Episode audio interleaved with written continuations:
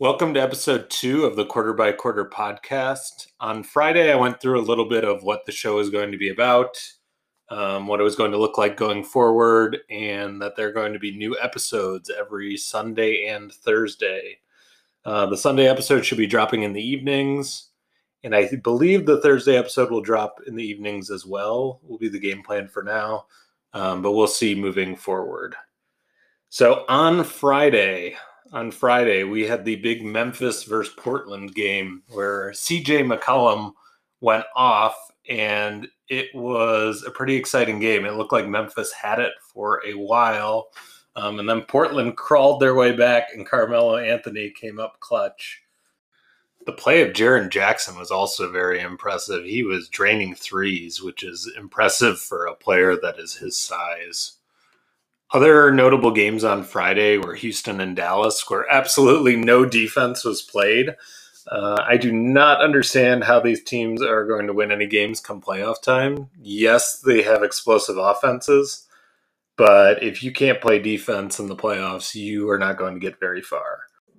I still think both these teams are very, very entertaining and will be a fun watch. But like I was saying, I cannot see them getting very far unless they make some serious changes.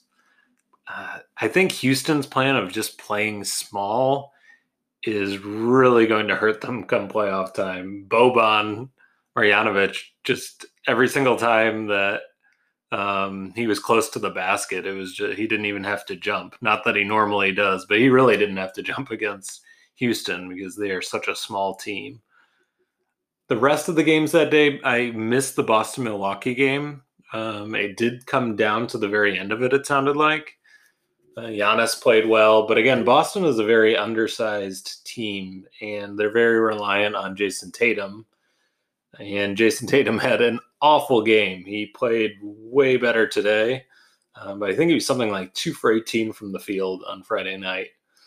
Um, another player on Boston, though, that I'll be watching closely is Kemba Walker whose knees are worrying me. I am hoping it's not a Brandon Roy situation where his knees just deteriorate so much he has to retire.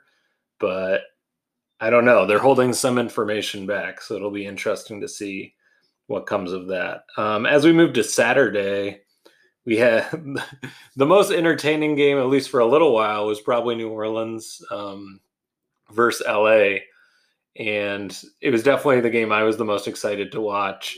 But it quickly turned into a blowout. It was kind of it was entertaining to see how much the Clippers could just run up the score on them. Uh, they're still playing Zion in burst minutes, and he didn't look particularly good. And at one point, it appeared that he got a little injured. I don't know the extent of that injury yet.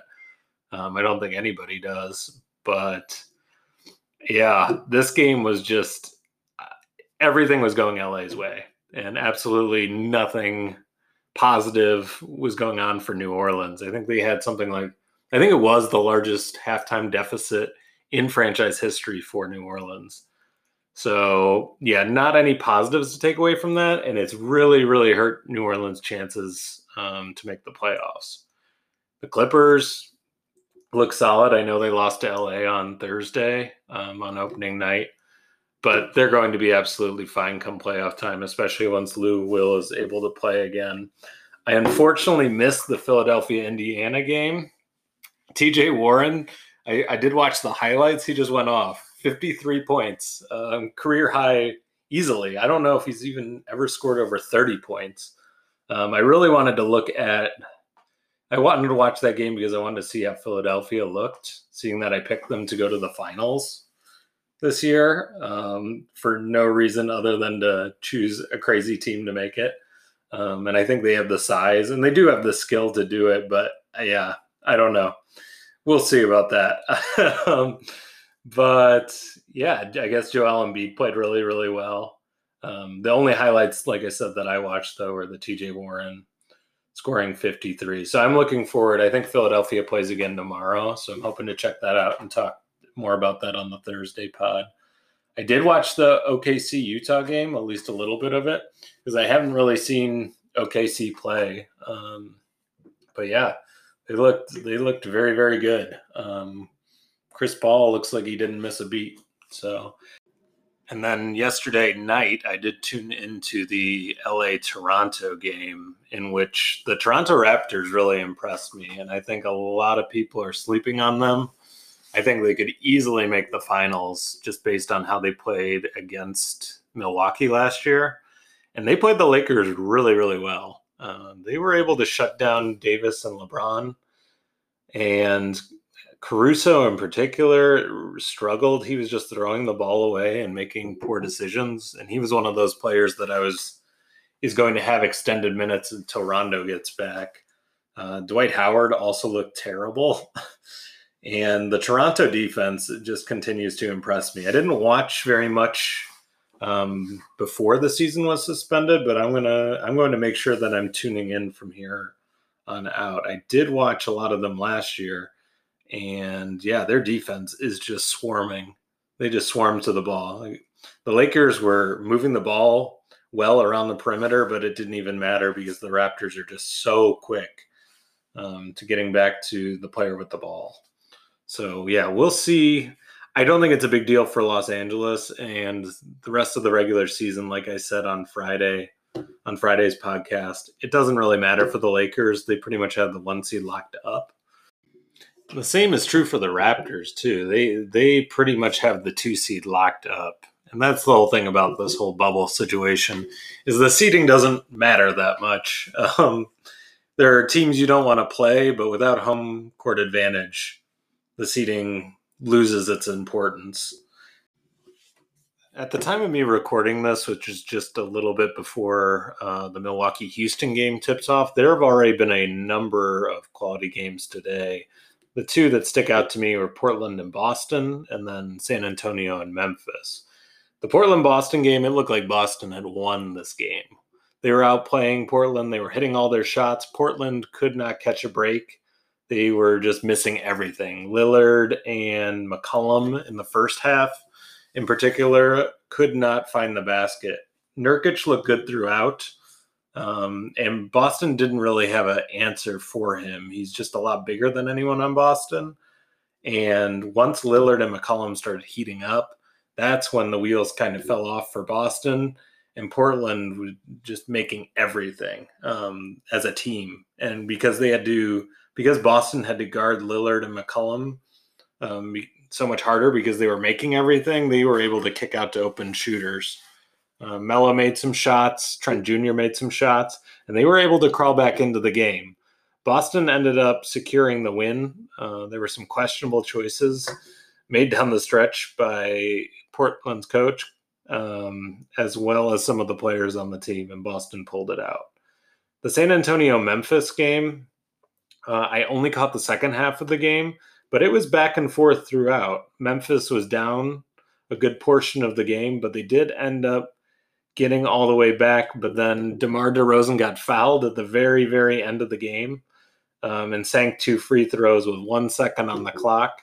Memphis had one chance to score. Uh, Jaren Jackson was at the three point line. He had a pretty good look. He had a defender running at him, but he had a, for him, he had an open look and he had just made a very, very difficult three just a few seconds prior. And it just did not fall for him. Um, so that makes the seeding interesting because Portland lost today. This would have been a good opportunity for Memphis to get a win and put a little space between those two teams. But because they lost, uh, it kind of negates that. Um, so it'll be very interesting to see uh, tomorrow because tomorrow Memphis plays again and they play New Orleans, which is another team that's trying to play better and potentially get into the playoffs themselves. That's the big game for tomorrow. Is that Memphis New Orleans game at 6:30? apart from that, looking at the schedule and some games that you should be looking forward to, I think Toronto Miami at 1:30 tomorrow is definitely a game um, I'm going to be interested in. I haven't really seen Miami play. Uh, I didn't watch the scrimmage matches with them, um, and I yeah I haven't seen them. I, I missed their first game, so I'm excited to see how they look, especially against a Toronto team that I just watched dominate the Lakers. Um, and then I also want to check out Denver and OKC at four o'clock tomorrow. Apart from that, the games aren't so great. We have Indiana at Washington. Uh, I'm not super interested in that game. Washington should not be in the bubble. Uh, they without Beal, it's just it should be an automatic win for the Pacers, but we'll see. Uh, San Antonio, Philly at eight. Uh, I do want to see Philadelphia play, so I probably will tune into part of that, have that going at the same time as Memphis, New Orleans, and then I do like the Los Angeles Lakers, so I will be watching them play Utah tomorrow. I'm expecting that to be a win.